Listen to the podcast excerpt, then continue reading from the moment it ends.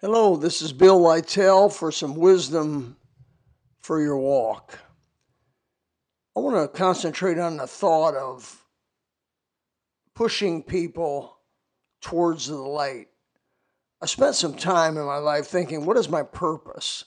What is my major purpose? Trying to keep my goals clear, trying to keep what I'm doing clear. I don't know if you struggle with that, but I like to keep every day what are some of my goals? One, one of the goals, a lifetime goal as a born again Christian, is to push people to the light. Years ago, uh, my brother and I were scuba diving, and the dolphins, a bunch of dolphins came around us.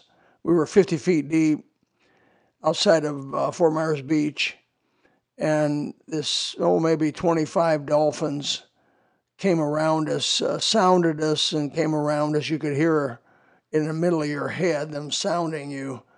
And they circled us, uh, both of us, within, they wouldn't let you touch them. They let you, when you reach your arm out there, they'd get within an inch of your finger, but they wouldn't let you touch them.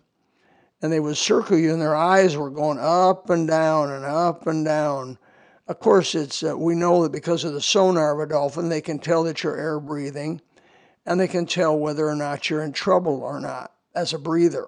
Uh, you know, you're underwater there. So I began to do a little research on that. And uh, it, it, there, there's too many stories uh, for it not to be true about dolphins uh, saving drowning people. Now, they don't save everybody who goes out in the water and drown, but once in a while, for some reason, a dolphin will somebody will be drowning. The dolphin, because of their sonar, penetrating sonar, they can sense that the person's in trouble, air breathing, and they get up under them and push them up to the up to the surface, up to the light, and save the people. And I just was on the internet looking through case after case. Um, it goes way back into ancient Greece. There are dozens and dozens of claims, dolphins rescuing sailors, helping them keeping them from sharks, drowning sailors, uh, guiding boats through rough waters. It's not just ancient mythology, uh, it's still happening today, and we have recent stories. Uh, I just read one of a 14 year old boy being, that could not swim, and minutes before he drowned was pushed up to the surface.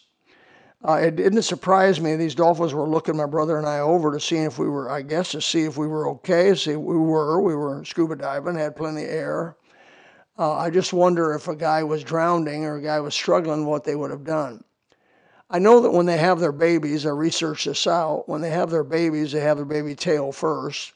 When they have their baby underwater, of course, live, uh, they get up under their baby after they have him and they push the, uh, get up under their baby and nudge the baby to the surface where they can breathe. They, they nudge them to the light, if I may say, where the air's at.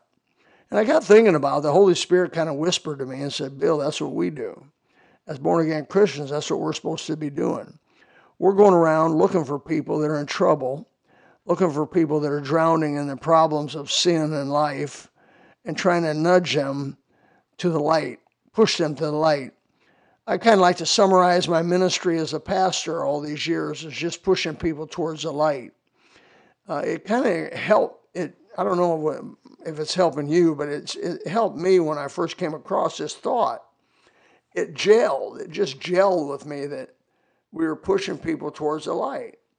I mean, you know, we use terms like witnessing and evangelism, and sometimes those terms are a little scary for people, a little complicated for people, a little, a little too deep for people. You know, I got to know the plan, and I got to know the five points of the gospel and all these other stuff. How and I do do I know it? And it makes them nervous, and they don't do anything. Don't let that happen to you. Look at witnessing or telling people. Just nudge them to the light. You may not be able to give the whole plan of salvation to them. You may not be able to sit 45 minutes, 30 minutes, or whatever with them and tell them about Jesus. They may not be ready for that. They're drowning. They may not be thinking clearly, but nudge them towards the light. Tell them, hey, why don't you come to church with me?